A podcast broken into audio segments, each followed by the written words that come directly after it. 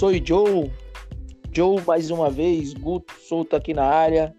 Se derrubar é pênalti, diretamente do Review a Resenha número 12, 13. Agora eu me confundi nesse caralho. É dia dos pais, eu já bebi pra caralho, tô bebão, tô chapadão. E estamos aqui fazendo o nosso podcast semanal. Hoje nós estamos aqui mais verde e amarelo do que nunca. Os passarinhos voam, os canários são belgas, ou como diria, os canários são ingleses. Porque um dos principais temas de hoje vai se chamar Norwich City. E para falar do Norwich City, da Premier League e da Championship, nós estamos com meu querido amigo Cosmo. Tudo bem, Cosmo?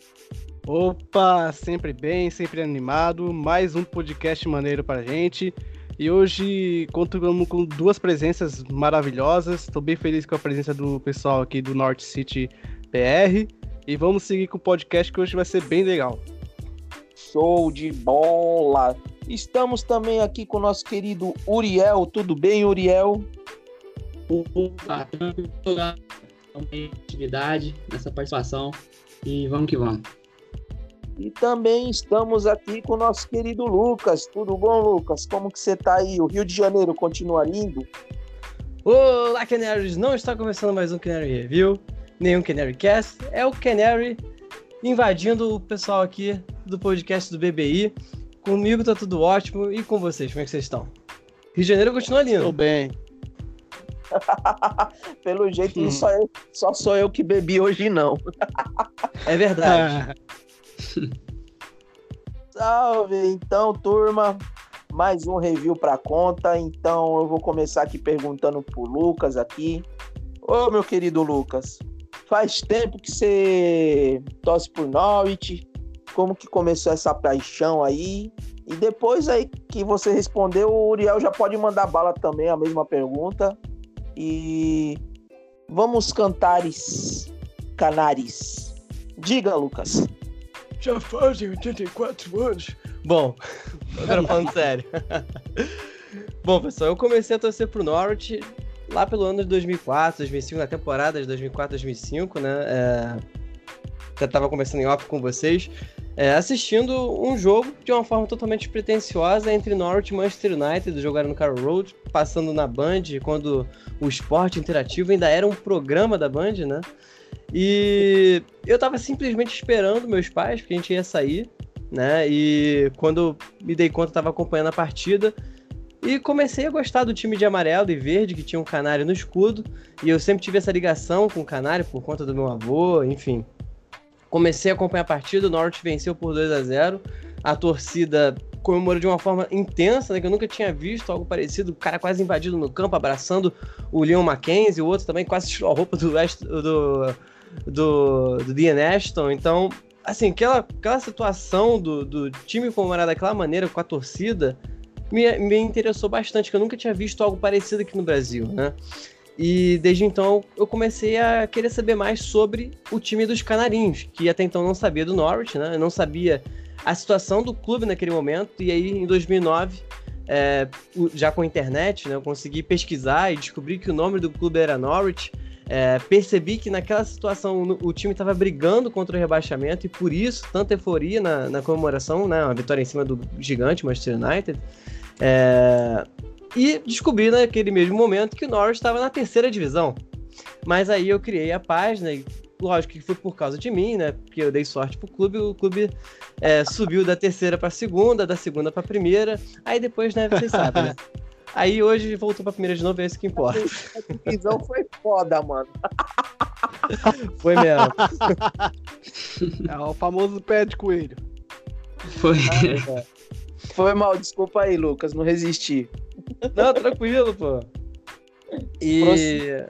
Agora é com o Uriel. Agora é o Uriel, conta a história dele. Como é que você conheceu o Norwich?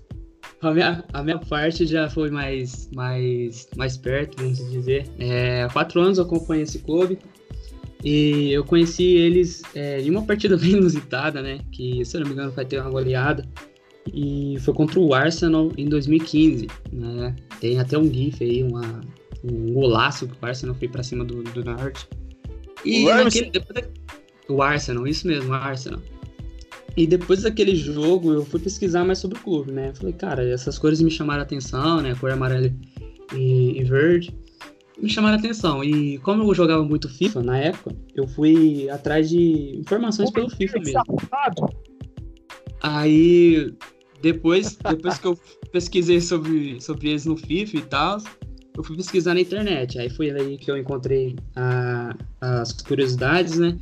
Uma delas são aqui a música brasileira, toca no estádio, não sei se vocês conhecem, que é o Samba do Rio de Janeiro, que o Lucas até usa na introdução, no Canarcast. E, cara, ele foi incluindo, sabe? O canarinho no escudo, o canarinho mesmo da seleção, foi tudo incluindo no gosto do clube, na paixão do clube. E vou usar em dizer que hoje eu acompanho mais o Norwich do que o Corinthians, assim, por ser mais... Maldito! Por ser mais ligado, por estar envolvido nos conteúdos e tudo mais. Não deixei acompanhar o Corinthians, né? Mas hoje eu tô mais focado assim mesmo em acompanhar o Norwich, porque, cara, elite inglesa contra os gigantes, os melhores clubes do mundo. E o Corinthians fica aqui no coração mesmo, no Brasil, né? Tá mais próximo. E foi isso. Do videogame foi pra pesquisa na internet. Pesquisei as curiosidades, até mesmo no site Transfer Market que eu uso até hoje. E foi batendo os fatos, as curiosidades. E depois disso, em 2015 mesmo, eu por criar a mesa. Tanto que setembro ou novembro que eu criei. E de lá pra cá eu fui só acompanhando mesmo, não fui publicando nada, não criando nenhum tipo de conteúdo pro clube em português. E no começo da temporada passada, na Championship, eu falei, cara, eu preciso fazer alguma coisa, preciso ajudar. Se eu não me engano, não tinha conhecido o Lucas ainda, e preciso ajudar ele nessa iniciativa, né, nesse apoio, porque eu pesquisei também e tinha só o Lucas de perfil no Brasil. Falei, cara, eu vou partir. Fiz o blog, fiz o perfil no Twitter. Recentemente a gente fez o perfil no Instagram, que é o mesmo link, NFCBR. E com isso eu falei, cara, a gente assim, eu falo porque só eu, a gente é muito, muito conteúdo andando. Aí eu abri uma vaga pro pessoal e eu tentei listar alguns nomes, mas só que alguns confiáveis, né? Aí eu parti pro Sam Clay. Sam Clay, assim, não acompanhava muito, né? Começou a acompanhar também em 2015, se eu não me engano, a história dele, 2015, 2016. E ele chegou junto comigo, tá aí no blog, postando os artigos, me ajuda nas estatísticas antes do jogo. E tamo aí, tamo na correria aí pra informar o pessoal aí, os brasileiros, sobre os canarinhos da Inglaterra. Show! Só pra largar aqui rapidinho... O Lucas e o Uriel já respondendo aqui a pergunta no Twitter da conta ligada ao Northampton, arroba Clobers Brasil, que mandou essa pergunta aí, como surgiu o amor de vocês. Já responderam aqui a pergunta do nosso amigo aqui pelo Twitter, só pra deixar o menino participar aqui com a gente. Um abraço, André. Um abraço, André. Valeu. Um abraço, caralho, eu quero é dinheiro. Eu também. Quem não? Mas, ô, Uriel, eita, pô, deixa eu voltar aqui pra terra aqui. É porque tu falou de Campeonato Brasileiro, aí já começa a doer meu coração aqui. Você é corintiano também? Porque a gente vê o VAR funcionando na Premier League, que foi a estreia, né, na sexta-feira. E foi uma coisa sensacional de ser vista, uma coisa... vamos dizer, épica, né, assim, e acompanhar o que aconteceu no jogo do Palmeiras aqui, eu quase tive um infarto, é uma coisa de outro mundo, mano.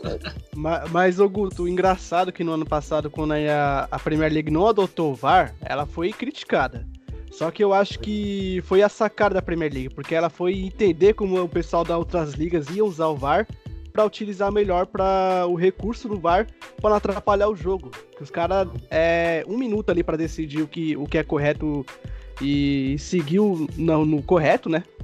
Do que ficar parando o jogo, ir lá e analisar. Então, a chegada do VAR na Inglaterra nessa temporada e fazendo os lances acontecer com naturalidade, sem interromper bastante o jogo, é algo sensacional, algo que todo mundo deve olhar para a Inglaterra e mais uma vez aplaudir.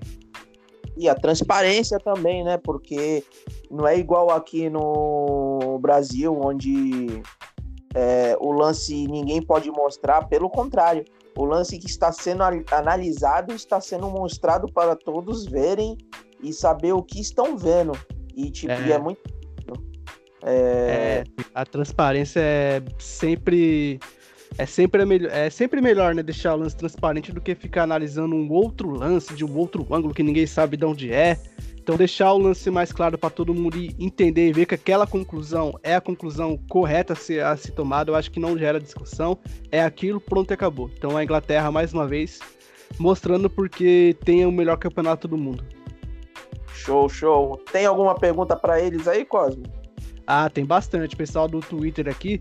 Uma curiosidade, né? Eu marquei conta errada isso aqui no Twitter, mas foi uma sacada para trazer o nosso amigo Uriel aqui. Tem pergunta aqui pros dois, sim. Aí o... Diário, estagiário. Erro do estagiário que acabou dando certo. Temos uma conta aqui, @deprenorwich. Mandou uma pergunta aqui pro Lucas e pro Uriel. Se acredita na permanência do Norwich na Premier League e qual jogador que vai ser o destaque novamente do Norwich no decorrer da temporada? Bom, vamos lá. Na minha opinião, é o Lucas, né? O João que é o dono dessa conta aí, um abraço pra ele. Cara, eu acredito, sabe? Mas em todas... aquelas listas lá que você acompanha antes do campeonato começar, só praticamente tá o Norwich tá em todas, né? Só que... Vou falar pra vocês, aqui no BBI, sim, não, a gente foi um dos poucos times que não falou mal dos Canários. Pelo contrário, a gente até exaltou o Norwich ficar na primeira. Agora a gente tava metendo pau no Sheffield. E foi o único time que conseguiu um resultado positivo na primeira rodada. Eu coloquei o Norte próximo... eu coloquei o Norte próximo ao rebaixamento ali, mas eu acredito na permanência também. Tem uma curiosidade do Sheffield. O Sheffield tava fora do top do playoffs na fase final da Championship. E, tipo, todo mundo tava postando no Leeds, tava postando no Aston Villa, tava postando no Derby. Derby foi sensacional, chegou na final lá contra o Aston Villa. Só que o Sheffield foi aquele time...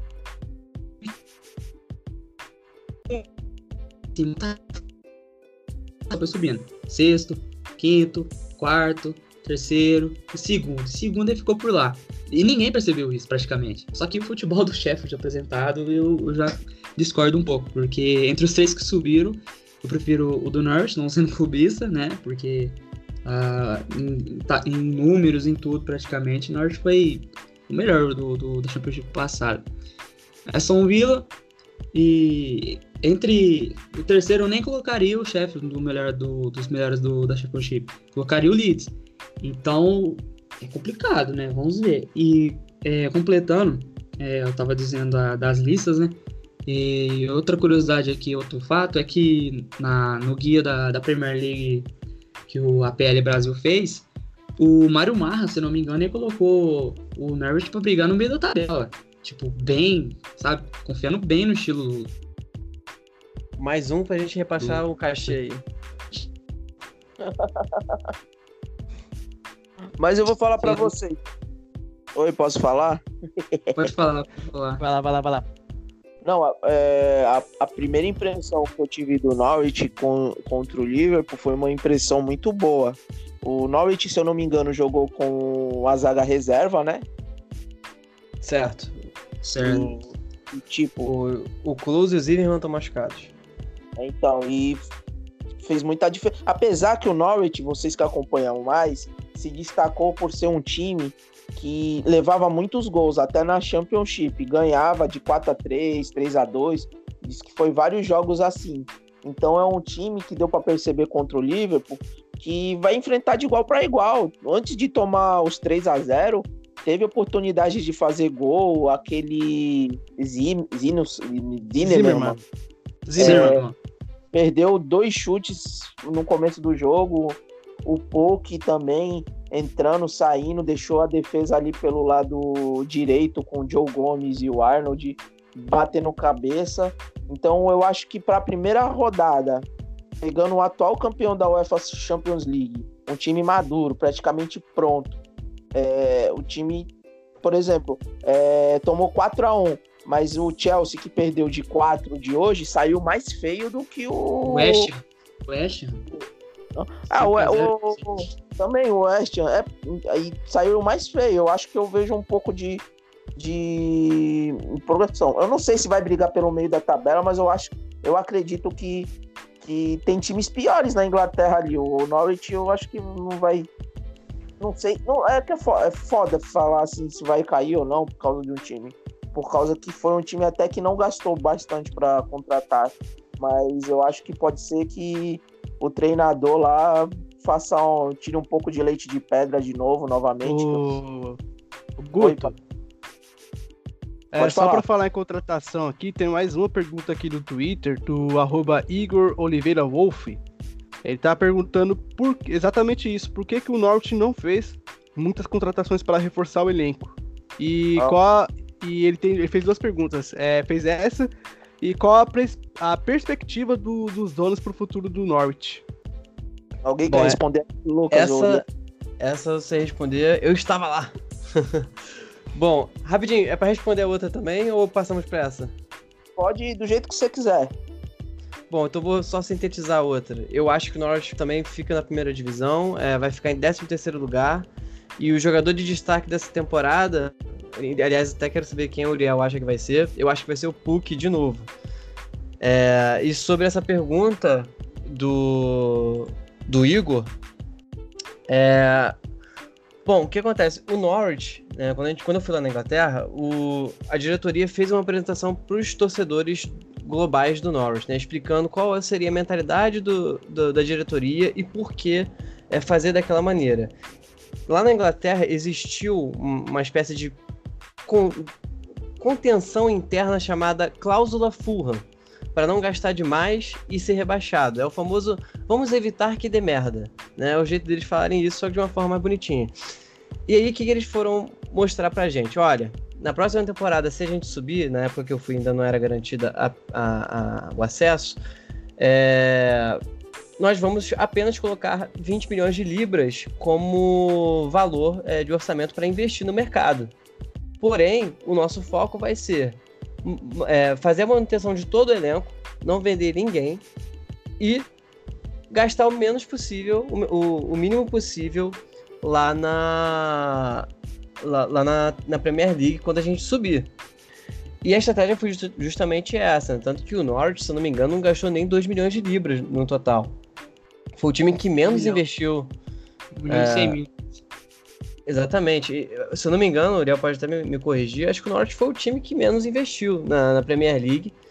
E assim, é uma mentalidade da diretoria para fazer o Norwich ter uma saúde financeira positiva, né?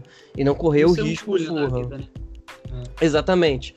Tanto que é mais rentável para um clube da Inglaterra ficar em 17º lugar do que ganhar uma Copa, do que, sei lá, tentar gastar milhões e, quem sabe, chegar em 10º, sabe? É muito arriscado gastar milhões numa temporada de que você acabou de subir, nem sabe como vai ser direito. Então é uma temporada para o Norwich reaprender a jogar Premier League.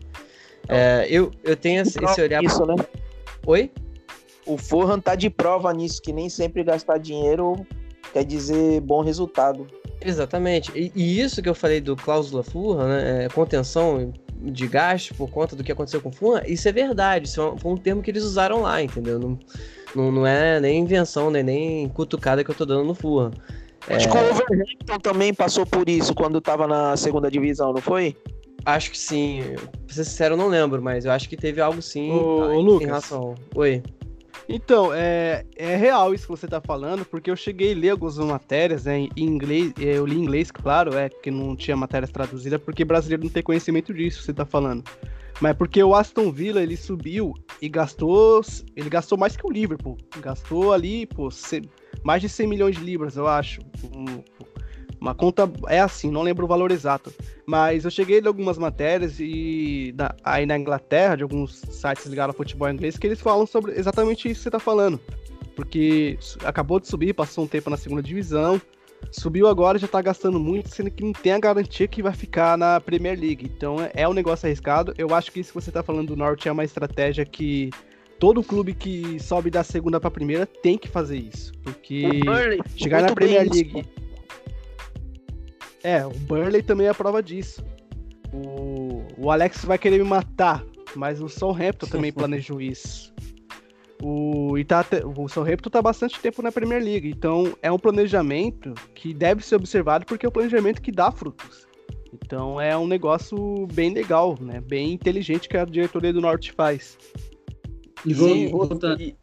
Essa questão do planejamento financeiro do Norwich, isso já vem há alguns anos, e é até um olhar mais Southampton que o Norwich tem, porque o Norwich tem sido um clube formador de craques, entendeu? O Maddison é um dos jogadores que o Norwich vendeu por uma boa quantia, e o Norwich investiu nesses 2 últimos anos no seu centro de treinamento, porque muita gente não ia para o Norwich, porque era um centro de treinamento não tão moderno como dos outros times, nem digo do Chelsea, do Manchester, até mesmo do West Ham e do Newcastle, por exemplo. Então, assim, o Norwich investiu no seu centro de treinamento, não investiu tanto em jogadores, conseguiu ter um elenco entrosado e com nomes que não são conhecidos no mercado, mas que têm dado uma qualidade para o time, têm trazido resultados e, ao mesmo tempo, tendo uma saúde financeira. E só completando a pergunta do Igor, acredito sim que temos elenco para ficar. E a perspectiva dos donos para o futuro do Norte é justamente se manter na Premier League e se tornar um clube formador de jogadores para, né, aquilo, manter uma renda saudável, vender Se a cada ano a gente vender um Maddison da vida, excelente, sabe? O Norte vai, vende 1, compra 5, entendeu? E aí não precisa também ficar gastando milhões no mercado, porque é um dinheiro que vai ser sempre renovado. Então essa que é a estratégia hoje dos donos, se manter na Premier League, ponto. Completando aquela pergunta ali do João sobre o meu jogador que vai se destacar nessa Premier League, eu vou de Emiliano Buendia. E, assim, o Buendia, ele chegou no clube nas 10 primeiras rodadas da Championship, ele não chegou a jogar, né, acho que nem 3 ou 5 partidas. Depois que ele entrou... Oi? É o argentino esse aí que você falou? É, o argentino, é o baixinho lá. Meia. Nosso Maradona. Ele chegou e mudou. Ele mudou praticamente o meio de campo. E ele é o cara das bolas paradas. Escanteio, falta, o que tiver ali ele vai bater, entendeu? Então é até bom ir pra quem joga aquele cartola, entre aspas, da Premier League, né? Que as bolas paradas é totalmente dele. E falando outra coisa aqui, o investimento do Norwich nessa temporada, igual o Lucas falou, foi 20 milhões de libras, né? E o pessoal reclama muito. O orçamento. Eu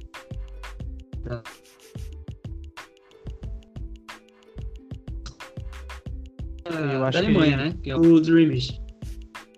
E o restante do dinheiro foi focado na base, né? Chegaram ao todo 7 ou 8 contratações para os elencos da base, o Sub-23 e o Sub-18. E jogadores... tipo assim, com um potencial enorme pra se destacar futuramente no Norwich. Tem um que foi bem especulado no Bayern de Munique, no Barcelona, no Real Madrid, que é o Daniel Adherz, algo assim. E ele tem um futebol enorme, que todo mundo fala, comenta dele. 17 anos, meia ofensivo, 1,85, menino. Se vocês for pesquisar aí algum vídeo dele na internet, o cara demonstra que tem futebol mesmo, sabe? Por ter 17 anos e ter a visão de jogo, ter os lançamentos, o menino desempenha. Então, o orçamento foi dedicado, eu digo, mais para a categoria de base, para o setor dos jovens, do que para o setor dos jogadores principais. Mas, né, a janela de janeiro tá aí, não sei, eu critiquei muito o Grant Hanley, velho. É até engraçado, porque...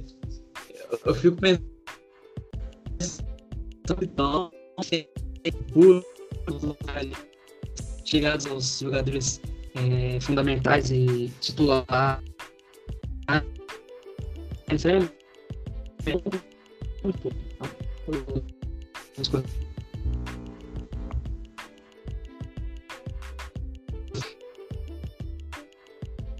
Uriel? Opa, tá ruim. É que tá travando bastante o Uriel quando você tá falando. Agora tá começando a travar. Ai. Foi bem no teu raciocínio. Na parte final da base. Não, mas deu pra tentar de novo aí, Uriel. Não, mas deu pra entender que ele quis dizer que a base, o Norwich apostou.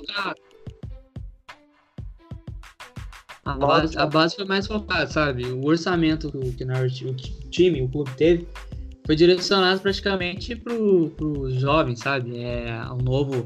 O novo CT e tudo mais, as contratações e tudo isso. E fora esse dinheiro investido, uma parte desse dinheiro, desses 20 milhões de libras, né, foi dedicado também para salários e outras coisas. Olha aí, eu falei que o Alex era o horário dele era 10 horas da noite, que lá era 9 horas. Salve, Alex, tudo bom contigo? Salve. Estou aqui. Com o Alex, estou aqui com o Uriel e com o Lucas da Norwich BR. Os dois têm contas vinculadas aí do Norwich aqui no Brasil. Estamos também com o Cosmo, viu? Aí, beleza. Com esse pessoal do Norte também. O André Green mandou um abraço pra vocês, beleza? Um abraço pro André Green também. Ai. Alex, deixa eu resumir aqui um pouquinho o que aconteceu no podcast aqui de hoje. A gente tá mais falando aqui como eles conheceram o Norwich, como ficou torcendo, um pouco da expectativa da temporada. E se você quiser fazer uma pergunta para ele, sinta-se à vontade. Estamos com o Lucas e com o Uriel. Beleza. Só quero saber o que eles esperam do Norwich nessa temporada. Acho que eles vão... brigar assim feio pra cair, ou tipo, vão passar longe de brigar pra cair? O que eles acham? Bom, vai ficar um pouquinho repetitivo. Então, eles já responderam isso, eles acham que o time vai se manter um pouco na primeira, que apesar da goleada sofrida pelo Liverpool, eles acham que o time pode melhorar ainda, enfim. Vamos seguindo aqui mais diretamente para falar sobre o jogo em si. Como que você acha que foi o que dá para levar de mal e de ruim na primeira partida, hein, Ale? O Lucas, na primeira partida contra o Liverpool? Bom, no primeiro tempo a gente perdeu, mas no segundo a gente ganhou, né? Vamos pensar dessa maneira, que tem que pensar positivo sempre. Mas é claro que é nítido que o Norwich precisa melhorar mais a sua zaga, né? O time do Norwich, né, por estar, né, com dois desfalques defensivos, né, o Zimmermann, que era o zagueiro titular, não pôde jogar, né, e o Klose, que é um dos zagueiros principais do time, também não pôde. A gente teve que fazer uma dupla de zaga mesclada, que é o Godfrey e o Hanley reserva, né? Os caras não estão com entrosamento, então... E já tiveram que entrar numa situação de, vamos enfrentar o campeão europeu, o vice-campeão da Premier League. E não sei se eles estavam preparados para isso, tá? O Godfrey é um jogador novo e o Hanley não é aquele cara mais técnico. Tanto que eu acho que na parte emocional dele também não foi muito boa, o cara já começou fazendo gol contra. O primeiro gol da Premier League, senhoras e senhores, foi um gol contra do Norwich, que bacana, né? Bem legal pensar por esse lado. E outro cara que também deixou a desejar foi o Lewis na partida, né? O Lewis é um lateral esquerdo muito promissor, mas que provavelmente também sentiu a pressão de estreia, né? E qual é o lado bom de termos tomado 4-1? É que a gente sabe onde vai errar, entendeu? Onde errou.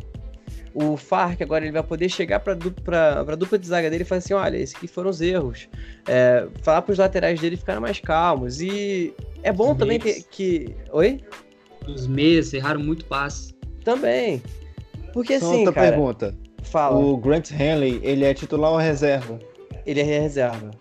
A dupla titular hoje do Norwich é Zimmermann, que tá machucado, e Godfrey. E aí o que acontece?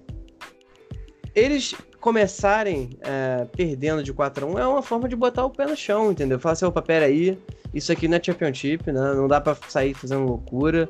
É uma forma do time não só se conscientizar mentalmente, mas também se conscientizar tecnicamente para também saber onde está se metendo. Outro detalhe também, que assim, o McLean, ele não é um volante desarmador, não é um cara defensivo, né? O Norwich já não tinha uma dupla de volante para fazer ali. O Tete, que é defensivo, tá machucado. O Thompson também tá machucado. O Amador, que chegou agora há pouco do Sevilha, também tá machucado. Então, assim, os grandes nomes defensivos aí do Norwich, só três que estão no time titular, né? Contando com o volante. E o Crew, que foi um goleiro que na temporada passada houve suas dúvidas, né? Tivemos algumas dúvidas em cima dele. Por mais que tenha sido 4-1, não acho que ele tenha sido culpado desse resultado. Salvou bastante, né? Pois é. Posso dar um pitaco do jogo? Rapidinho? Claro. Eu, como torcedor do Liverpool, né, eu fiquei bem satisfeito com o que o time apresentou, só que assim, as estatísticas, né, o placar, ele é um pouco mentiroso, porque o Norwich, ele chutou 12 vezes ao gol, chegou 12 vezes, chutou a bola 12 vezes, 5 chutes ao gol, e o Norwich, quando ele ataca, né, o Alex sempre bateu nessa tecla aí, que o Daniel Farke é um treinador que coloca o time bem ofensivo mesmo. E eu falei, bom, vou assistir, porque eu assisti poucos jogos da segunda divisão, quero ver contra o Liverpool se essa é a verdade. E realmente é verdade, porque o Daniel Farke não tem medo de chegar, que o seu time chega na frente, e quando o time chega na frente não é desorganizado, o pessoal é organizado, vira passes precisos. É claro que teve alguns erros de passe no meio de campo ali, uns erros bobos até, por conta do nervosismo da estreia, mas é um time que... não é um time bobo, não vai ser um time assim fácil, que vai levar várias goleadas essa temporada. É difícil dizer, mas pelo que eu vi do jogo contra o Liverpool, é um time que sabe atacar, é um time organizado na hora de atacar. Então eu vejo o Norwich aí um time que vai assim, assustar os grandes em alguns momentos, vai fazer muitos gols essa temporada. E tem uma equipe ali, pelo menos do meio pra frente, é uma equipe que eu olhei e falei assim, caramba, o Norwich é um time que subiu da segunda pra primeira, e já da segunda divisão muita gente falava que é um time de Premier League jogando a segunda divisão, porque é um time que busca o ataque, toca muito bem a bola, vira jogo, os laterais avançam bastante. Então o Norwich não é uma equipe boba, é uma equipe de prestar atenção, porque a qualquer momento eles vão chegar no ataque e levar perigo.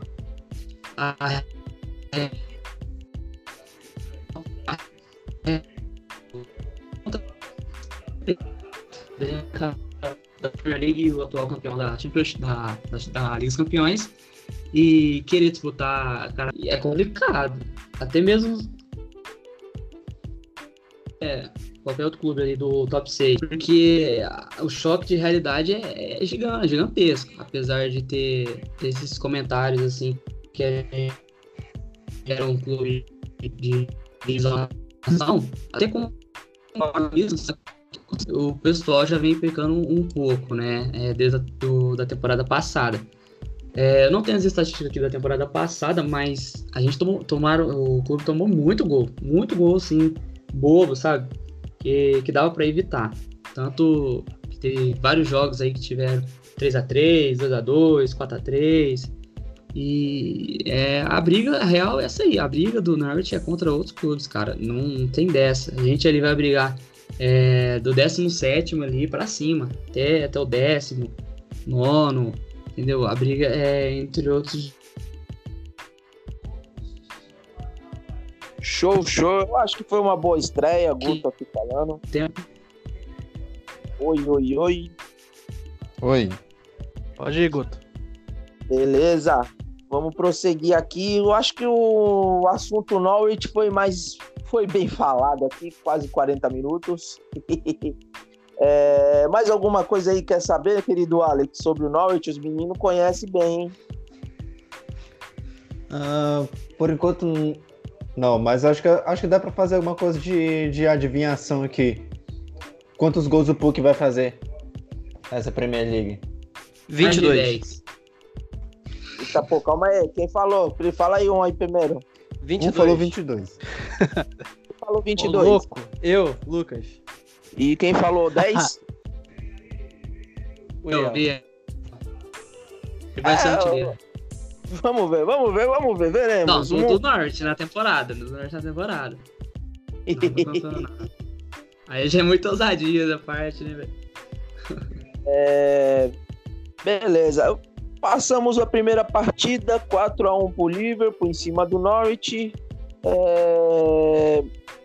Vamos para a próxima partida, que foi logo pela manhã, se eu não me engano, foi Manchester City 5, ou não, desculpa, West Ham 0, Manchester City 5, com direito a hat-trick do nosso querido Sterling, o nosso querido Gabriel Jesus jogando muita bolinha, perdendo bastante gol e ficando impedido para variar.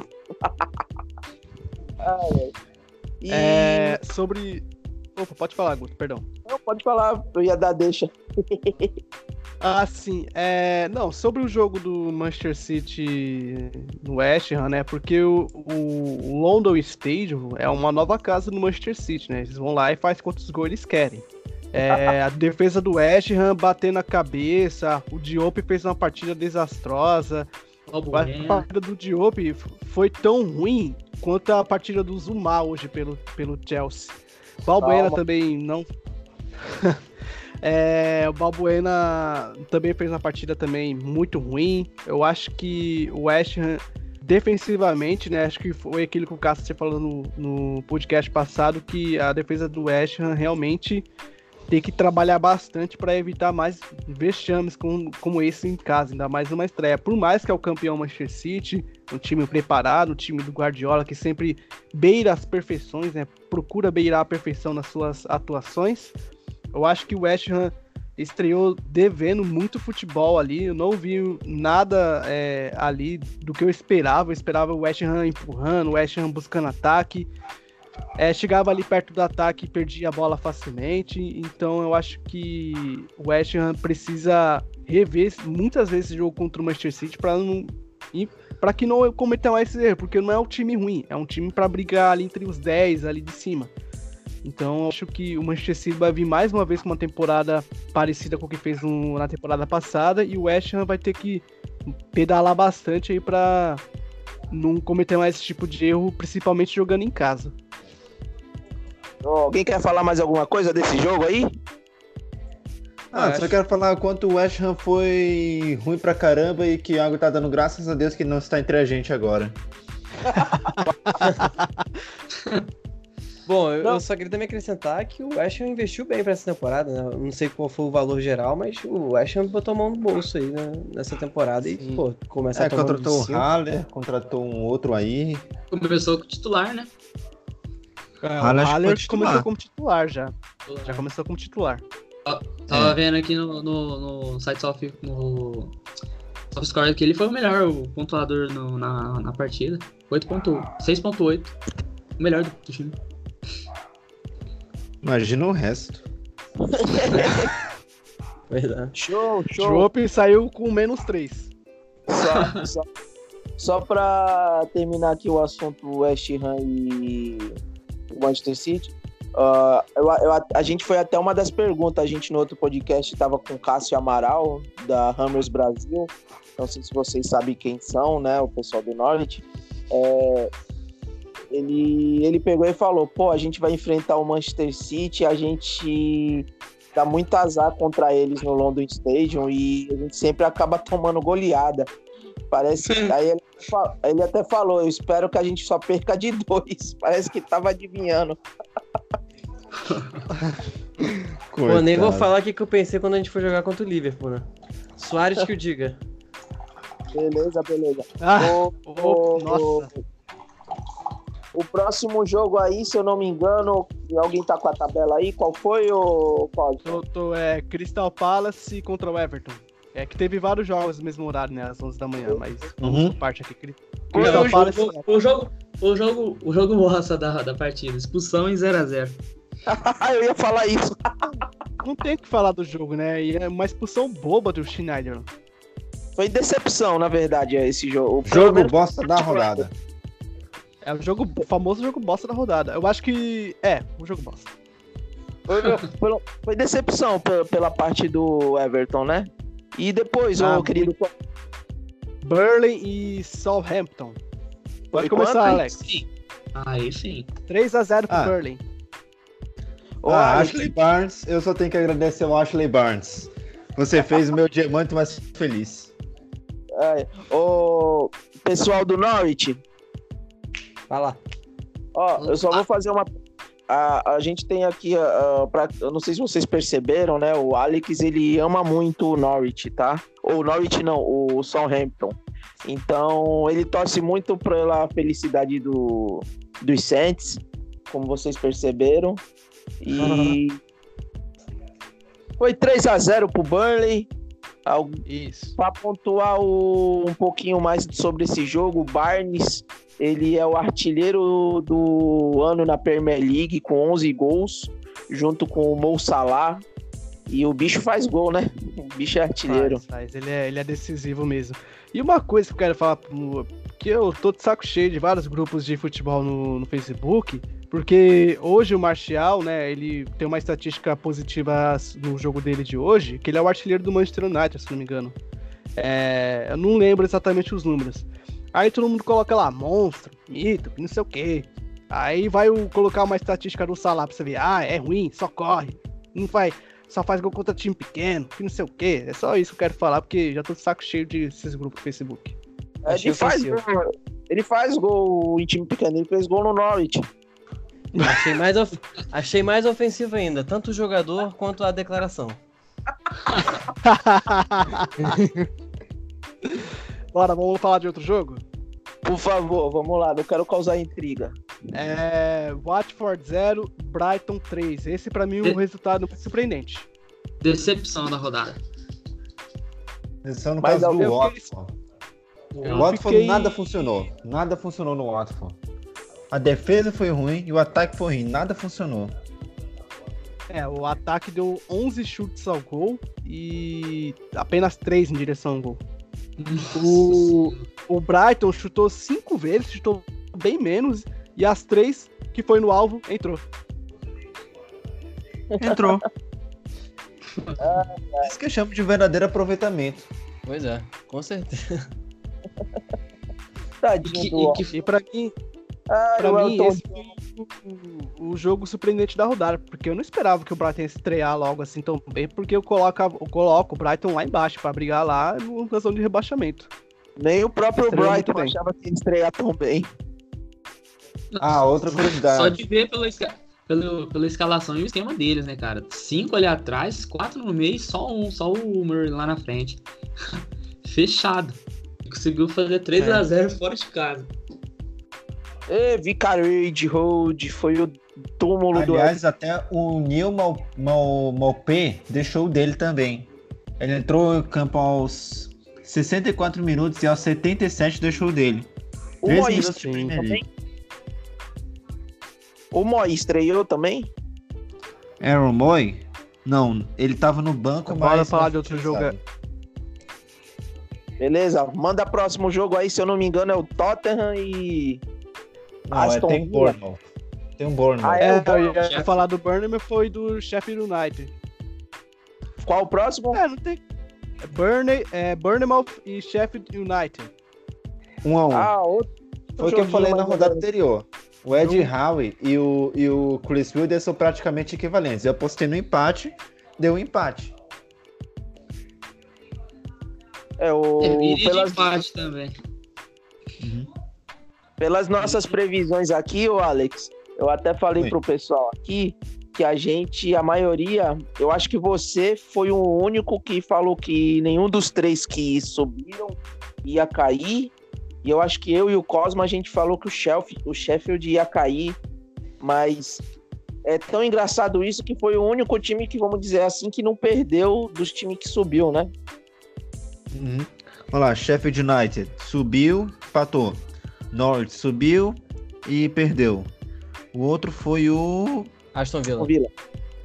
O Aston Villa perdeu. É, só o Sheffield United que conseguiu ponto. Falei pra vocês não subestimarem os caras.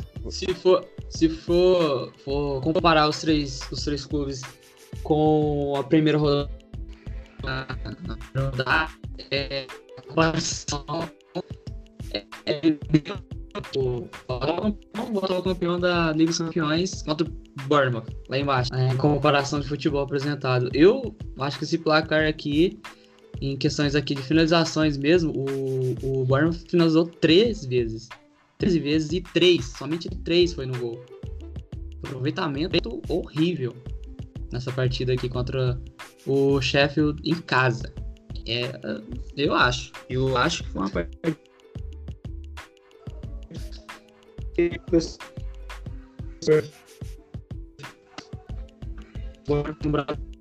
Eu achei não ter ganhado do Sheffield. E o próximo jogo eu acho que é o nosso querido... Alô, voltei. E o próximo jogo é o nosso querido Tottenham contra o Aston Villa. Eu acho que foi um jogo da hora de se ver, mas foi praticamente o jogo de uma equipe só, né, gente? Inclusive, queria dizer aqui que o Aston Villa vai cair. Tô cravando isso aqui já. Vocês podem botar na casa de apostas. Aston Villa vai cair. Gente, a minha internet caiu, mas eu voltei aqui e eu tinha apertado justamente nesse jogo já. Eu falei que no jogo do Bournemouth e do Sheffield United não tinha muito o que falar, mas esse jogo, sabe quantos chutes o Tottenham deu ao gol? 31 chutes ao gol. 31 chutes ao gol. Foi pra mim, é aquele jogo estilo Premier League mesmo, jogo malucão, muitos chutes, muita troca de passe, muita ofensividade. Foi um jogo bem legal de se acompanhar mesmo. E era pra ter sido mais, viu? Era pra ter sido mais gols do Tottenham.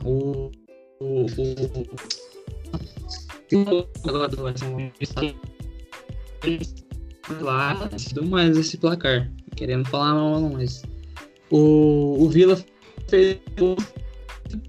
Isso é chamar gol. Show! E Alex, e esse jogo aí, rapaz? O que você tem pra falar do nosso querido Aston Villa e Tottenham? Ainda bem que o Tottenham virou, porque eu consegui continuar nos sobreviventes daqui da página. Mas, cara, eu não acreditei que o Aston Villa começou logo abrindo placar. E, tipo, o jogo não ia, o Tottenham não empatava. Assim, o Aston Villa fez o gol e depois praticamente chamou o Tottenham pro ataque. A Tottenham martelou, até que foi. Eu tenho destacado esse jogo aí, o Ndombele, né, já estreou lá, empatou pro Tottenham 73, já marcando aí o seu primeiro gol na Premier League com a camisa do Tottenham. E também vamos pontuar o Harry Kane, né, que já tá chegando à beira dos principais artilheiros da era Premier League. O cara mete gol. Mas alguém quer falar mais alguma coisa desse jogo aí? Não, por mim era só isso mesmo, avisar que o Aston Villa vai cair. Com todo respeito aos torcedores do Villa aqui no Brasil, mas o Aston Villa vai cair.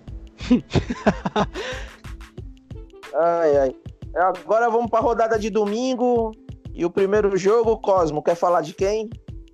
Leicester e Wolverhampton, 0x0. Um jogo assim, apesar do 0x0, foi um jogo legal de se ver. Não achei de tudo ruim, não. Mas eu esperava um pouco mais. Ai, tomar no cu. Fui eliminado por causa dessa bosta desse Leicester aí que não conseguiu fazer um gol nesse caralho. Puta que pariu. O que eu tenho pra falar desse jogo é que as defesas do time foram muito bens. Eu não lembro o nome do zagueiro do Leicester agora, acho que é Soyanko, não vou lembrar agora. Soyanko, uma ótima partida que ele fez. Mas ele não sei se é contratação, não sei, enfim. Eu conheci ele no jogo de hoje mesmo. E eu tenho que falar que a defesa dos times foi muito bem. E o ataque ali do Raul Jiménez, Diogo Jota, deixou bem a desejar do lado do Wolverhampton. Não fizeram um bom jogo. Uriel, quer falar, Uriel? E é outro caso de finalizações não aproveitadas, né? O Leicester finalizou 15 vezes ao gol, e 15 vezes no jogo, e somente uma foi no gol. Agora eu não sei se tá totalmente certo essa estatística. É isso mesmo. Foi isso mesmo, que eu não acompanhei o jogo, mas olhando as estatísticas aqui, cara, é surpreendente por não ter saído nenhum gol nessa partida. Lucas. Eu só esperava um pouco mais do Maddison, porque, né, cria do Norwich, né, sabe como é que é, sempre espero o melhor do cara, só espero que não faça gol no Norwich, que isso também é importante no futuro aí, mas o Maddison, ele foi sondado por muitos clubes grandes, então a expectativa em cima dele nessa temporada é que ele exploda de vez para na próxima temporada ser contratado por um outro clube. Tipo o Maguire. Oi? Tipo o Maguire. Exatamente. Exatamente. Então, assim, é um jogador de potencial ainda, né? Então, eu achei que ele ia se destacar nessa partida de estreia e acabou que não foi isso. Alex? Não tenho nada a pontuar quanto à partida, não. Beleza, então vamos pro próximo jogo aqui. Ódio mortal, foi eliminado por causa que ninguém fez um gol do pau. Caralho. Vamos pro próximo jogo aqui. Newcastle 0, Arsenal 1. Gol de Pierre-Emerick Aubameyang. Fala aí, meu querido Lucas. O que você acompanha esse jogo? Tem alguma coisa pra falar? Cara, sendo bem sincero, não acompanhei o jogo. Infelizmente, não acompanhei muitos dos jogos da Premier League nessa rodada. Mas, cara... É aquilo, não saiu muito do esperado, né? O Arsenal tem um excelente time, investiu. Então, assim, esperava-se um placar mais largo, eu acho. Apesar de jogar fora de casa. Mas uma vitória do Arsenal foi dentro do script, né? Imagino que o Newcastle torcia aí pelo menos por um empate, mas o Arsenal fez a obrigação dele que era ganhar. O brasileiro, o Gabriel, entrou no jogo, né? Foi a última substituição aí do Nai na partida. Ele entrou aos 84. Achei até tarde aí por ele ter entrado. Mas ele se adaptando, né? O estilo inglês, que o cara ele tem que ganhar corpo ainda, tem que ganhar tudo mais aí. Que é isso. Eu assisti o jogo do Tottenham e o Aston Villa. Não sei se vocês perceberam que o Wesley sentiu. O Wesley sentiu essa pressão da Premier League. Toda hora eu encostava nele, ele caía, se jogava e tal. Tanto que o juiz nem deu muita bola assim pra ele na partida. Eu vendo rapidinho, voltando pro jogo do Aston Villa e Newcastle, pelo que tu falou, eu fiquei vendo o Wesley jogar, eu fiquei com tanta raiva do Wesley quanto eu tenho raiva do Davidson jogando. Meu Deus. Nossa, foi bem por aí mesmo. Enquanto anda em cima do Arsenal e do Newcastle. Pode falar. Pode seguir. Bom, em relação ao Arsenal, jogo do Arsenal. Falar do jogo do Newcastle e Arsenal é que o Arsenal não levou o gol. Desculpa, a internet está um pouco. Não, tranquilo. Coisas do ao vivo. Bom, aproveitar que tô falando agora. Vamos lá, segue o jogo. Qualquer coisa a gente bota no VAR. Mas só um adendo aqui, o Gabriel Martinelli, ele veio do Ituano, então imagina o que passa na mente desse garoto que tava no Ituano ontem e hoje tá no Arsenal. Só esse pequeno adendo. Show, o cara sai direto de um campeonato paulista, uma várzea, pra ir jogar na Premier League. Sensacional. E a Gunners, Alex, alguma coisa para falar do jogo? Bom, o Arsenal tem que dar graças a Deus por esse placar, porque o Arsenal, quando joga fora de casa, sempre toma gol. Chegou o Newcastle logo na primeira partida, não tomou. Lembrem da minha previsão. Tá tentando falar que a internet aqui não me ajudou. O que eu tenho destacado do Arsenal é isso, que não levou gol. Enfim, primeira rodada não levar gol já é uma vitória de 9 pontos pro Arsenal. Show. E terminando a rodada aqui, vamos para o clássico da semana. Manchester United 1, 2, 3, 4. Pra ficar maneiro, joga o clima lá no alto. Fala aí, meu querido Alex, o que você tem pra falar desse jogo?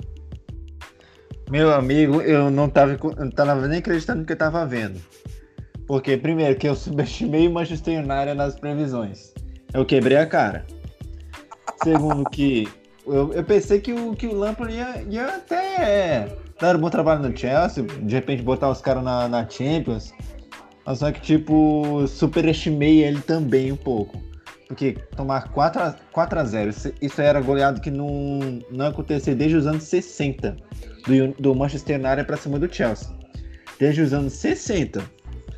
E, meu amigo, eu vi por completo aquele lance do quarto gol ali do Daniel James. Meu amigo, que obra de arte.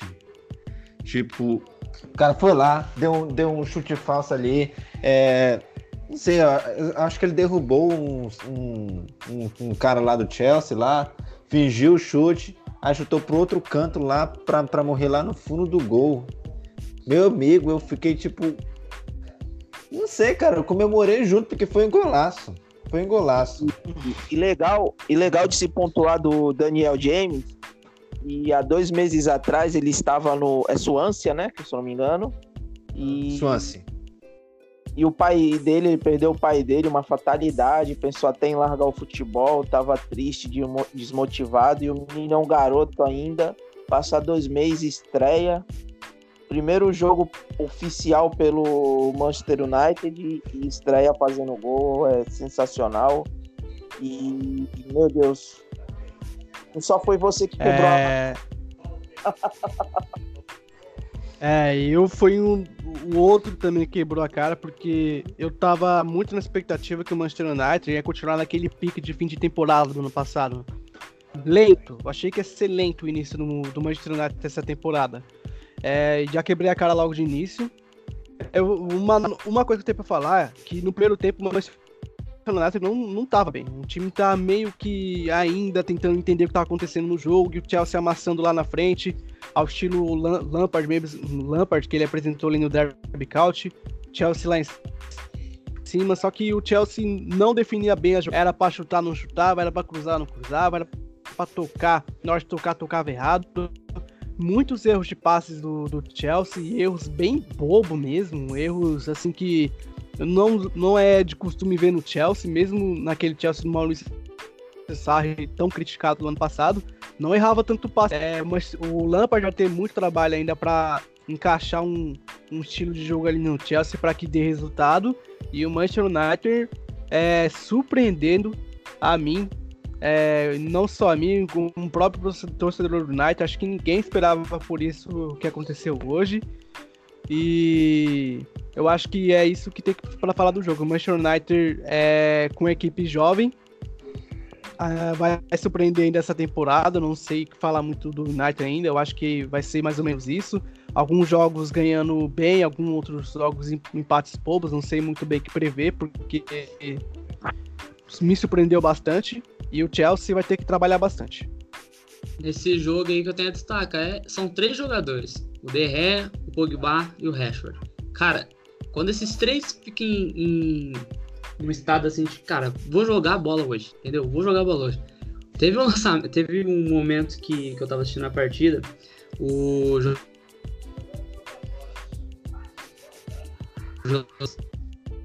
jogadores do United percebeu e começou a cantar, né? José Mourinho no estádio. E foi quase no momento que o Pogba, que quando tava na passagem dele no United, colocou o Pogba pra jogar mais atrás. Foi bem no momento que saiu o gol, né? Foi sensacional. Foi pra calar a boca do Mourinho naquele momento lá, cara. Mas meu destaque aí são esses três. De Gea, Pogba e o Rashford. Jogaram demais. Por falar no Mourinho, ele tinha dado uma entrevista, né? Hoje o comentarista Mourinho, ele deu uma entrevista falando sobre os principais candidatos ao título da Premier League. Ele colocou Manchester City, Liverpool, Tottenham, o time B do Manchester City. Esse foi os palpites do José Mourinho. Faltou o Norwich, né? Pô, sacanagem. Mas outras coisas pra pontuar. Primeiro, ainda bem que eu escolhi o time azul certo pra torcer na Inglaterra. Segundo, o Chelsea contratou o Zuma errado. O irmão dele tá muito melhor lá no Bolton. Detalhe, o Bolton é um time que só tá com criança lá, jogando. E empataram contra o Coventry no sábado. E falando em time azul errado, ainda bem que nenhum de vocês é Ipswich Town, né? Porque eles vão até trocar o T por D, porque eles só não param de descer, né, coitados? Então, a partir de hoje, eles são Ipswich Town. Inclusive, o maior rival do Norte hoje é o Luton, porque o Luton tá na segunda e o Ipswich na terceira. É bacana esse contraste aí. Atualmente, eu acho que eles estão pra baixo ali da tabela da League One, cara. O Ipswich? É? Deixa eu ver aqui. Desafio lá. Acho que tá... Não, porque o Ipswich venceu uma e empatou outra. Acho que estão ali no meio. Não, sexto. Só pra dar um pitaco aqui no Alex, né? Que a gente tá falando aí da terceirona já. Nesse sábado, às 8h30 da manhã, vai ter Sunderland em Portsmouth. Boa. Vai. O estádio vai pegar fogo. 2.000, vai ser 2.000 torcedores, porque o Sunderland foi filho da puta de novo. Esses 2.000 vão fazer mais barulho do que todo mundo ali no Sunderland. O Sunderland não consegue encher o estádio. Vai por mim. Bota o jacaré pra gritar aí, ô. Vai. O último jogo a gente ganhou muito bem do Tranmere. Muito bem do Tranmere. Foi um gol. Vocês precisam ver o golaço que o Ben Klose fez. Cara, ele é o nosso Pompey Chave, como eu posso dizer. Ele é o nosso Chave. Aí contra o Birmingham, um lindo chute no fundo do gol. Aí no outro jogo contra o Tranmere, vai lá fora da área e faz um golaço lá onde a coruja dorme. Ele abriu o placar 1-0 e no segundo tempo a gente fez 2-0. Próximo jogo contra o Sandro, vamos arrebentar. Show. Deixa Inclusive... eu... Calma aí, Alex, só o coração, não segura. Tá. Não, eu não ia falar do Portsmouth agora, eu ia falar do Blackpool. Calma, segura. Esmiuçando aqui a Premier League na primeira rodada. Destaque positivo, eu falo que foi os dois Manchester que golearam e estão liderando a Premier League, junto com o Liverpool, e vem outras porradas de times que ganharam a primeira partida. Sterling com hat-trick também, destaque. E agora vamos para as divisões inferiores aí. Alguém quer pontuar mais alguma coisa da Premier League, gente? Eu ia falar os jogos da próxima rodada. Não, depois deixa... Ó, vamos dizer assim, que o próximo jogo da próxima rodada tem um puta jogo, Tottenham e Manchester City. Aliás, Manchester City e Tottenham novamente. E que puta jogo, tem tudo pra ser. É uma pena que o som não pode estar jogando, é foda. Eles vão jogar no mudo, então, né? O Norwich joga contra o Newcastle às 11h no sábado. E desculpa a piada de péssimo trocadilho aí. Foi mal. Não resisti. Tristeza. Não, vai. O que o Bob Esponja acha dessa piada? Ele acha que é uma merda. Mas de qualquer forma, estou pronto. Ô, Alex. Oi. Vamos aí, manda bala aí nas ligas inferiores. Qual o seu destaque aí da Championship, League 1, League 2, League 3? Meu destaque tem mais a ver com a tabela. que na Championship os dois times 100% são times que ninguém cogitaria. Sheffield Wednesday e Charlton Athletic. Sheffield Wednesday é cogitado para meio da tabela, Charlton é cogitado para cair. Aí foi lá, o Charlton ganhou na primeira rodada e agora ganhou de novo do Stoke City. Inclusive, os três clubes que ainda não venceram seus jogos, quer dizer, perderam os dois, foram Reading, Stoke City e Blackburn.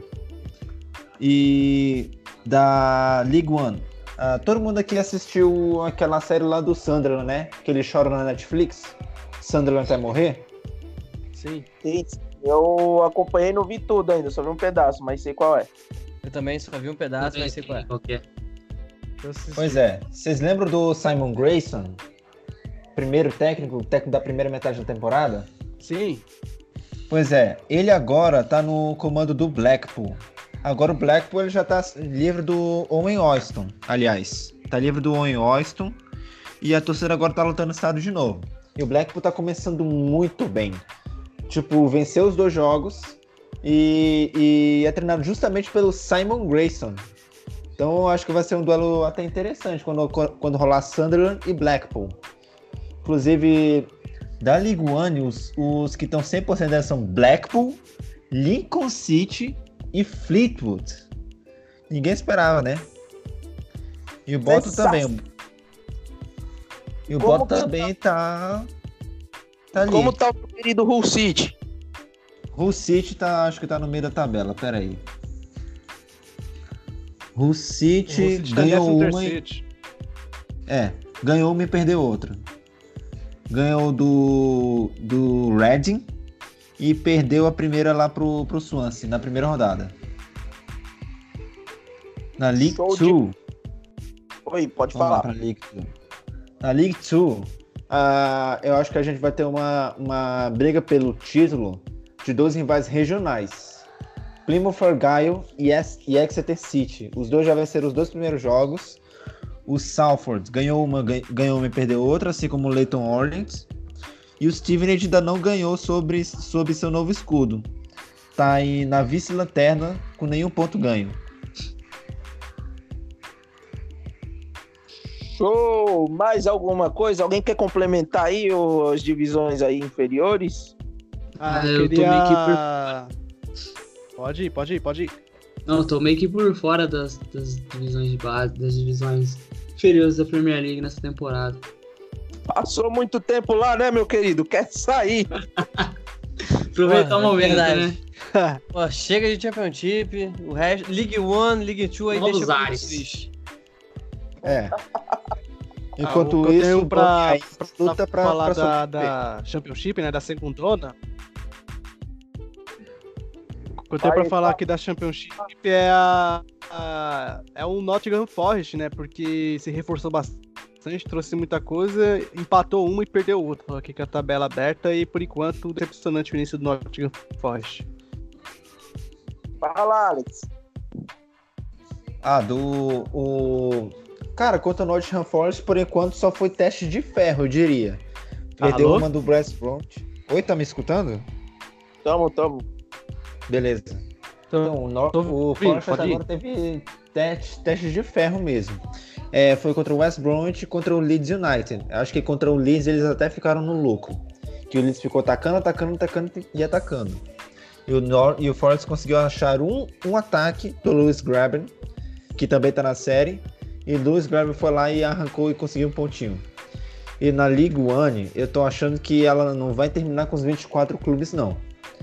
Você vê a tabela aí, o Burnley ainda não fez os seus jogos e seu confronto na Copa da Liga contra o Sheffield Wednesday foi também adiado, enquanto eles não resolvem seus problemas financeiros. Então nós estamos com um sério risco aqui de não ficar com os 24 clubes da League One até o fim. Eu não sei se os meninos do Norwich estão por dentro. O Bury tá com um problema financeiro, então a EFL ainda não liberou eles para jogar, então pode correr esse risco aí de ter uma equipe a menos na rodada, né? Ou no campeonato. Eu acho que também o Bolton tá também com alguns problemas, né? Começou com ponto negativo, não foi isso? Menos 12. Agora tá com menos 11. Começou até com não sei se foi na rodada passada ou na primeira rodada, e que eles empataram com vários jogadores aí da categoria de base. Tanto que até um goleiro que jogou demais. Tem um goleirinho lá desse da categoria de base que jogou demais. Pulou muito. Um tal de Alexander. Deixa eu ver aqui ele. Acho que ele é a cria da casa. Bota ele jogou demais. Keeper. Bom, se eu pudesse dar um alento aí pro pessoal que gosta do Bury e do Bolton, é que eles têm pelo menos 6 pontos garantidos quando jogarem contra o Ipswich, né? Pelo menos tem isso aí garantido, de alento. Pelo menos isso aí, pra tirar o saldo negativo dos dois. Isso se o Bury jogar, cara. O nome do goleiro é Matthew Alexander. Esse mesmo.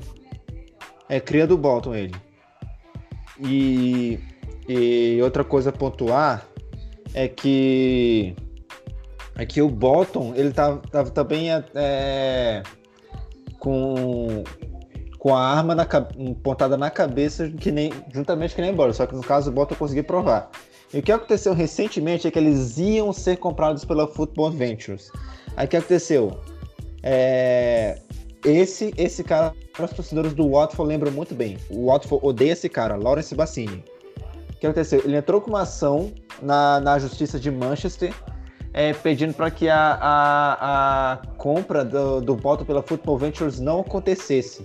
Aí o que aconteceu? O processo de venda para a Football Ventures está suspensa, porque o Lawrence Bassini lá disse que tinha um documento lá dele com o Ken Anderson, dizendo que o time ia ser dele. Aí o que aconteceu? O processo de venda estava nos estágios finais para ser concretizado. Aí veio o Lawrence Bassini, entrou com recurso na justiça, aí pá! Acabou com tudo. Por enquanto, ainda cabe recurso. Mas então ele parece que quer assumir o time de um jeito ou de outro, ou parece que ele tá em algum conluio com o Ken Anderson para que o Bolton se foda a ponto de ser extinto. É o famoso. É o empatafada versão investimento, né? Interessante. Porque o Lawrence Bassini, a gente já sabe como é que ele é administrando um time. Ele administrou o Watford por uma temporada. Por uma rodada gosto. Por uma temporada. Temporada 2011-2012. Dentro de campo, o Watford foi mediano nessa temporada. Só que, ele não era um dono presente. Ele sempre fugia das entrevistas. Ele sempre fugia da imprensa. Enfim, ele ficou conhecido como um dos piores donos que o Watford já teve. Enfim, é uma temporada que o Watford não quer lembrar. É o que eu tô dizendo, o cara sempre fugia da imprensa, sempre ele por fora assim, sempre queria mostrar a imagem de um cara trabalhador, construtor. Ele até era conhecido lá como um homem do chapéu vermelho. Enfim, o cara quase que afundou o Bolton. É o presidente de Taubaté.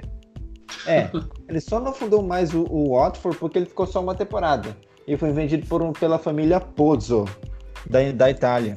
Essa família também foi a responsável por fazer o Watford voltar para a Premier League.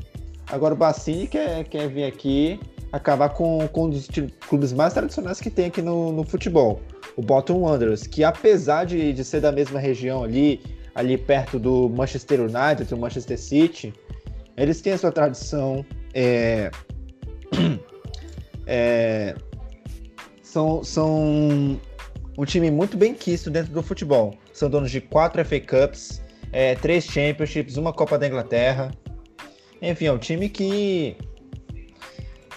tem o seu lugar entre os destaques do futebol inglês. Show. Aí vem o Bassini e quer acabar com o cara. Tadinho do cara, deixa o cara ser feliz. O cara do dono da Football Ventures. Pô, os caras têm dinheiro, os caras têm estrutura pra reerguer o Bolton. Eles têm estrutura pra reerguer o Bolton. O Bassini não tem e quer empatar. E quer se meter onde ele não tem mais a ver. Ele passou pelo processo pela peneira lá da EFL para ter essa promoção, para se tornar o dono do Bolton. Ele não passou. Ele não passou. E olha que a gente já falou em um podcast que a EFL deixa qualquer ordinário tomar posse do clube. Nem dessa peneira o Bassini conseguiu passar. Eu acho que tem tramóia, como eu já falei pra você nos outros podcasts. Tem aquela tramóia, porque tem hora que é muito fácil, tem hora que fica embaçado. A gente vê umas coisas erradas, mas por ser Inglaterra a gente fica assim, não é possível. Mas o bagulho é tenso e o bagulho é louco e o processo é lento e é o caralho todo.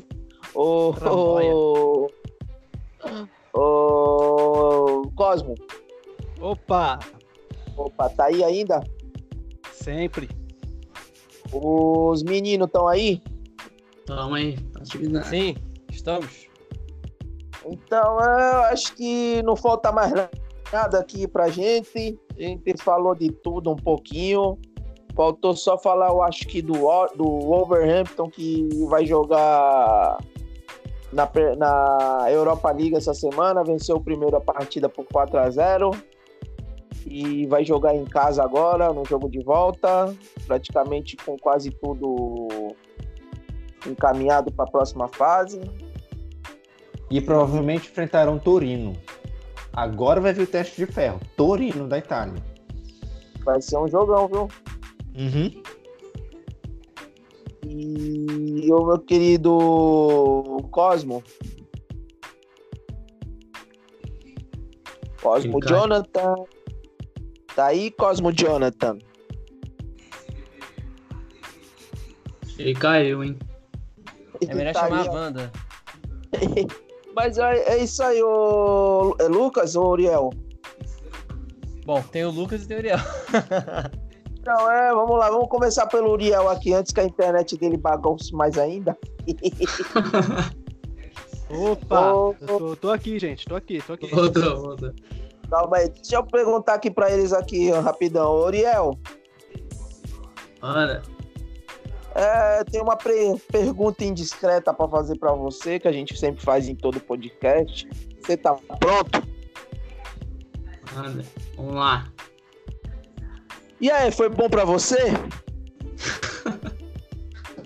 Foi bom. Meio tímido aqui, mas foi legal participar aqui com vocês. Valeu, muito obrigado aí por estar disponibilizado aí nessas... Deixa eu olhar aqui, o Silvio Santos tá por aí? Ah, tá falando comigo ou não tá? Ô Silvio, tudo bom, Silvio? Olha só, meu cachê é alto, tá? Aí, se você não for pagar, então você vai pra lá, foi! E, meu querido Silvio, foi bom pra você? Olha, em todos esses anos, eu tenho que dizer uma coisa. Nunca tive uma participação tão boa assim no podcast. Então, foi ótimo. Ou como diz aquele meme, foi ótimo. E aí, Lucas? Bom, agora o Lucas falando, né? Assim, eu gostei também. Foi muito legal participar aqui do podcast. Espero voltar mais vezes. Tem umas perguntas aí também no Twitter que não foram respondidas, que eu acho que eu vou roubá-las para o meu podcast. Se vocês me permitirem, claro. E, cara, é isso, tamo junto. Gostei pra caramba. Quer responder alguma aí, meu querido Lucas? Posso responder de forma resumida, porque tem bastante aqui. Bom, vou fazer um bate-bola jogo rápido aqui, então. Ó, o Sandro Pontes falou o seguinte: o que mais impressionou na atmosfera do estádio e na cidade? E o que o pessoal do Norwich mais gostou sobre você? Curiosidade sobre o Brasil, se quiseram saber sobre como surgiu sua paixão pelos Canários, né? E tá perguntando da minha viagem lá pra Inglaterra. Bom... Então, conta pra nós aí, como foi esse convite aí? Como foi que tu viajou? Como foi? Ó, pede pro editor de áudio botar aquela música do Bola do Esporte, que agora encaixaria bem. Aquela vinhetinha. Tirar do túnel do tempo, Lucas. Bom, quando eu cheguei lá na Inglaterra... Gente, Opa, fala.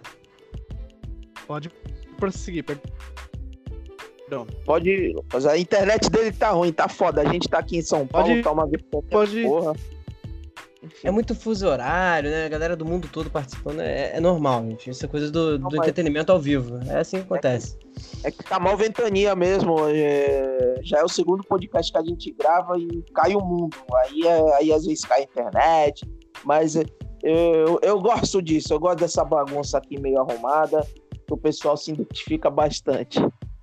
É contra tudo, até mesmo contra a natureza. Tá certo. Bom, eu vou aproveitar a pergunta do Sandro, né, e juntar nessa questão da experiência. Eu cheguei lá na Inglaterra e eu fui recebido por um torcedor do Norwich que me acompanha há muito tempo, o nome dele é Neil Hall.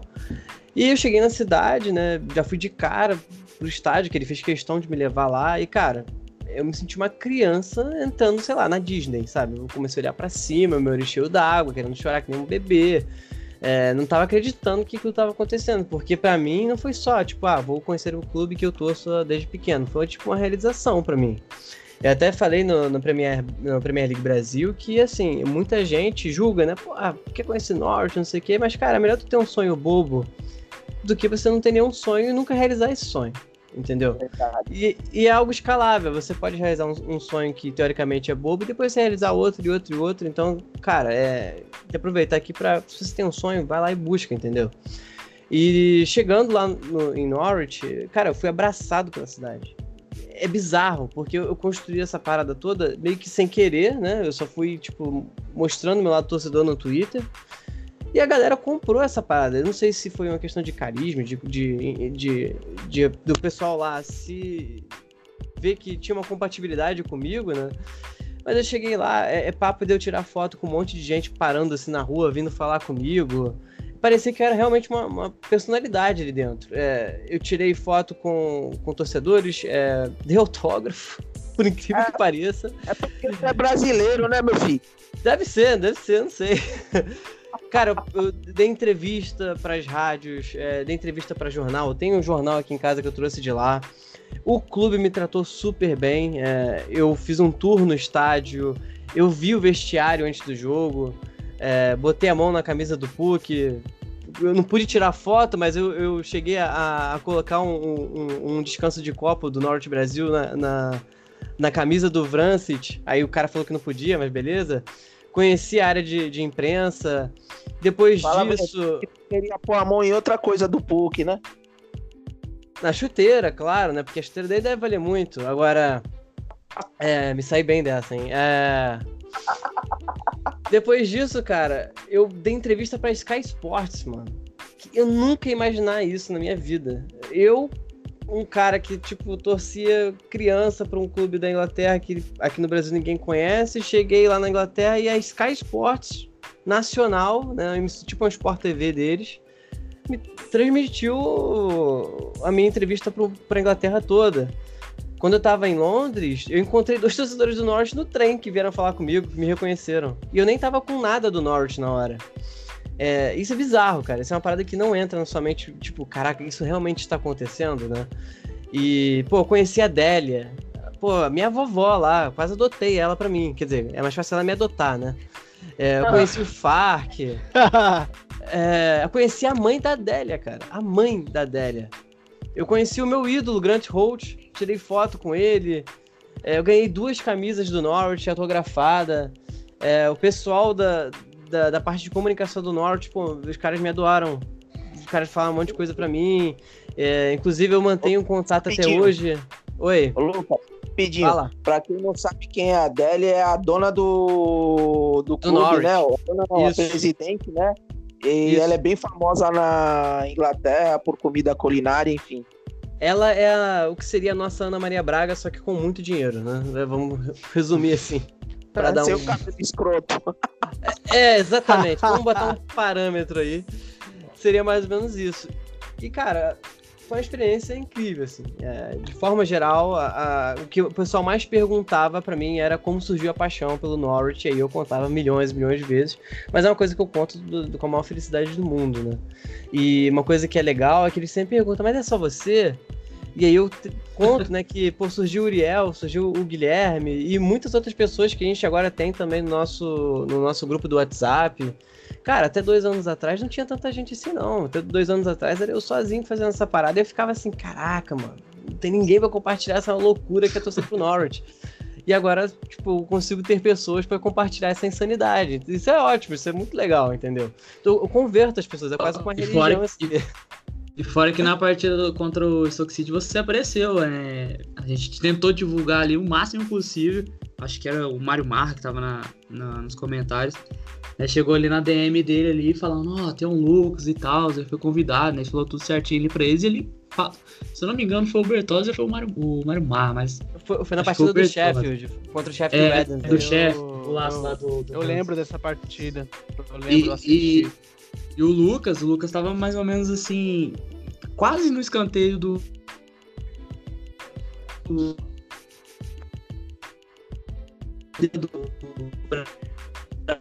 onde a gente se percebia que era o Lucas. E, cara, fiquei muito feliz assim por estar falando do Norwich, estar falando do Lucas em transmissão no Brasil todo, sabe? Você fica bem feliz, cara, por estar tendo esse trabalho reconhecido, essa torcida, o pessoal lá do clube, assim, é bem maneiro, cara. E fica imente também, né?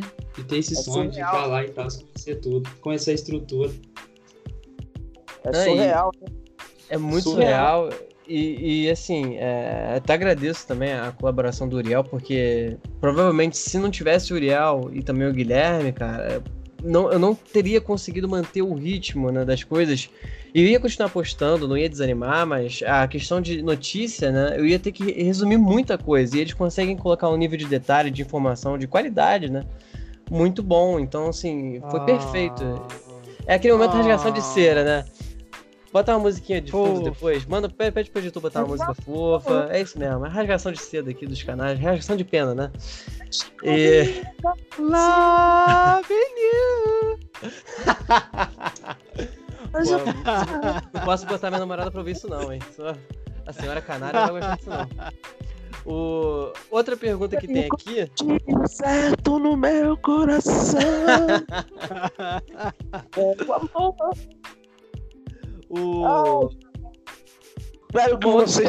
Teve aqui o tempo de vocês. Eu posso continuar mandando pergunta? Tem mais duas.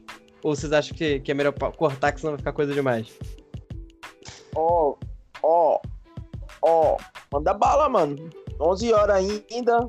Vamos mais 2 minutos aqui pra gente encerrar, porque... Não, beleza. Vou ser bem resumido agora. O André perguntou que...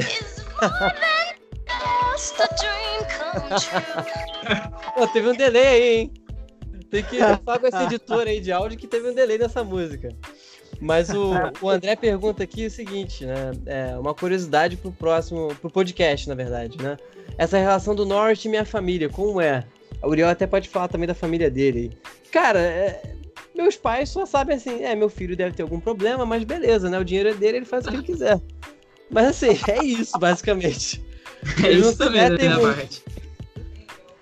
E por último tem o Gabriel, que sou torcedor do Liverpool, pelo que eu vi aqui, perguntando se o Farman deve ser titular.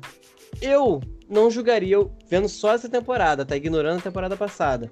Eu não tiraria o Crew por causa desse jogo. Não acho que foi erro dele, inclusive ele fez ótimas defesas. Então, por enquanto, eu acho que o Crew deve ser titular. A não ser que o Crew comece a falhar, né? Entra a chance dele. Aí o Farman vai ter a chance dele de ser titular. Que no caso, o Farman, na temporada passada com o Schalke 04, decepcionou totalmente, né? O Schalke ficou fora da Liga Europa, ficou fora da Liga dos Campeões, ficou, tipo, acho que no 13º ele brigou lugar. Ali, ele brigou na parte de baixo da tabela, o Schalke ali, praticamente. Foi bem mal mesmo. A situação deles foi complicada na temporada passada. Quem diria, Bundesliga, na verdade, a Bundesliga o campeonato alemão vem sendo um dos principais alvos no mercado do Norwich, né? E só tem alemão naquele time, caralho. Pô, o Farke veio de lá, né? Queria de lá, então o cara já sabe os jogadores que estão sem contrato. Então, por isso que o Norwich gastou pouco também, né? Muita gente veio sem contrato. Muita gente, né? Foram 5. Mas assim, quem veio sem contrato, veio por empréstimo. Acho que o Norwich só contratou um mesmo, né? De verdade, pegar e bancar a transferência só foi um. Show de bola! Primeiramente, muito obrigado por mais um dia de vida. Graças a Deus deu tudo certo. Não sei se vocês são pai, mas quem for pai aí estiver nos escutando, feliz Dia dos Pais.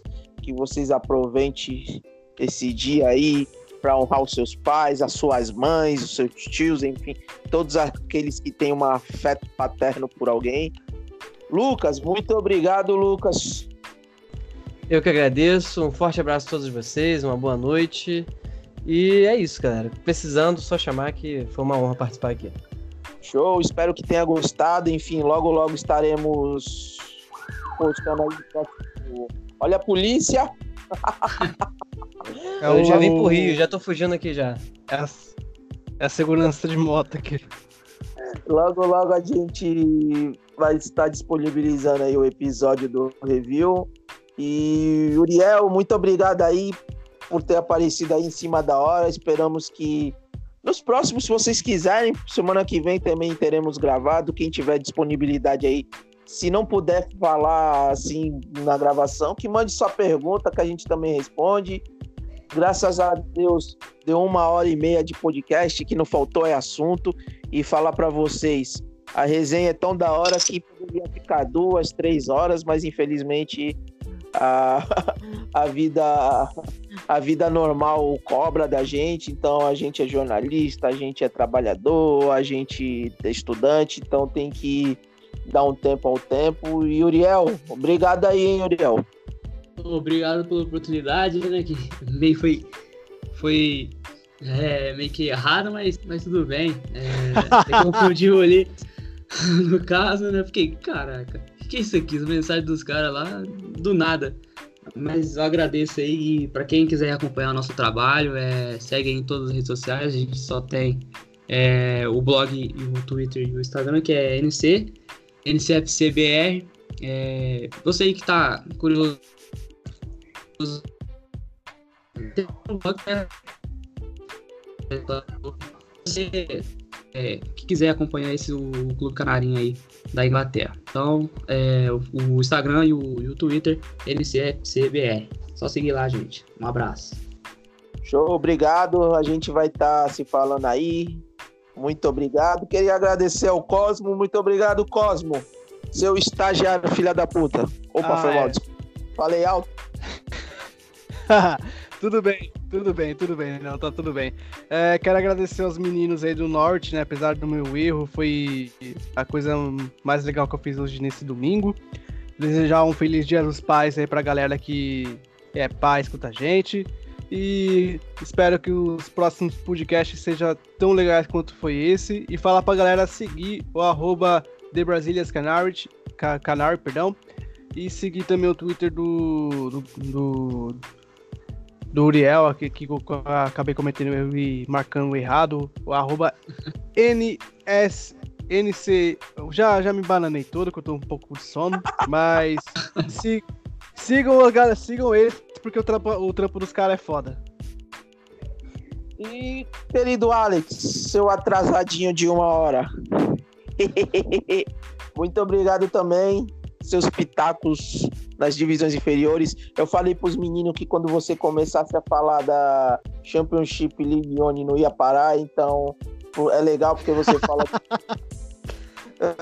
Eu falei que é legal porque é um jeito que você fala e a gente gosta de conversar. Quem não entende, sempre entende. Enfim, mais um domingo gravado aí. Obrigadão, Alex. Obrigado a vocês também. É sempre bom participar desse podcast. Foi mal ter perdido a hora, devo ter confundido mesmo os horários. Foi bom aqui participar junto com o pessoal do Norwich. E quando eu falei para vocês verem o gol do Ben Klose contra o Tranmere Rovers, eu tô falando sério. Vocês vão ficar impressionados com esse cara, ele tem que ser titular todo jogo. Obrigado, pessoal do Norwich, e pode relaxar que apesar da gente vencer vocês naquela noite lá do André Green, a gente vai acabar com o Ipswich Town aqui na League One. Amém.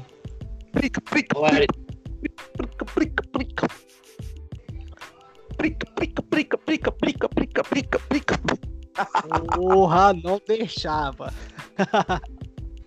Não aqui é todo mundo da paz, aqui é todo mundo da paz. Vamos deixar pra semana que vem. Ah, é isso aí, galera. Mais um BBI Review foi gravado. Quero agradecer ao Uriel, ao Lucas, ao Alex, ao Cosmo. Enfim, sou eu, Guto Souto, finalizando mais um episódio aqui. E muito obrigado e até a próxima cambada de BBI Fanáticos. Fui!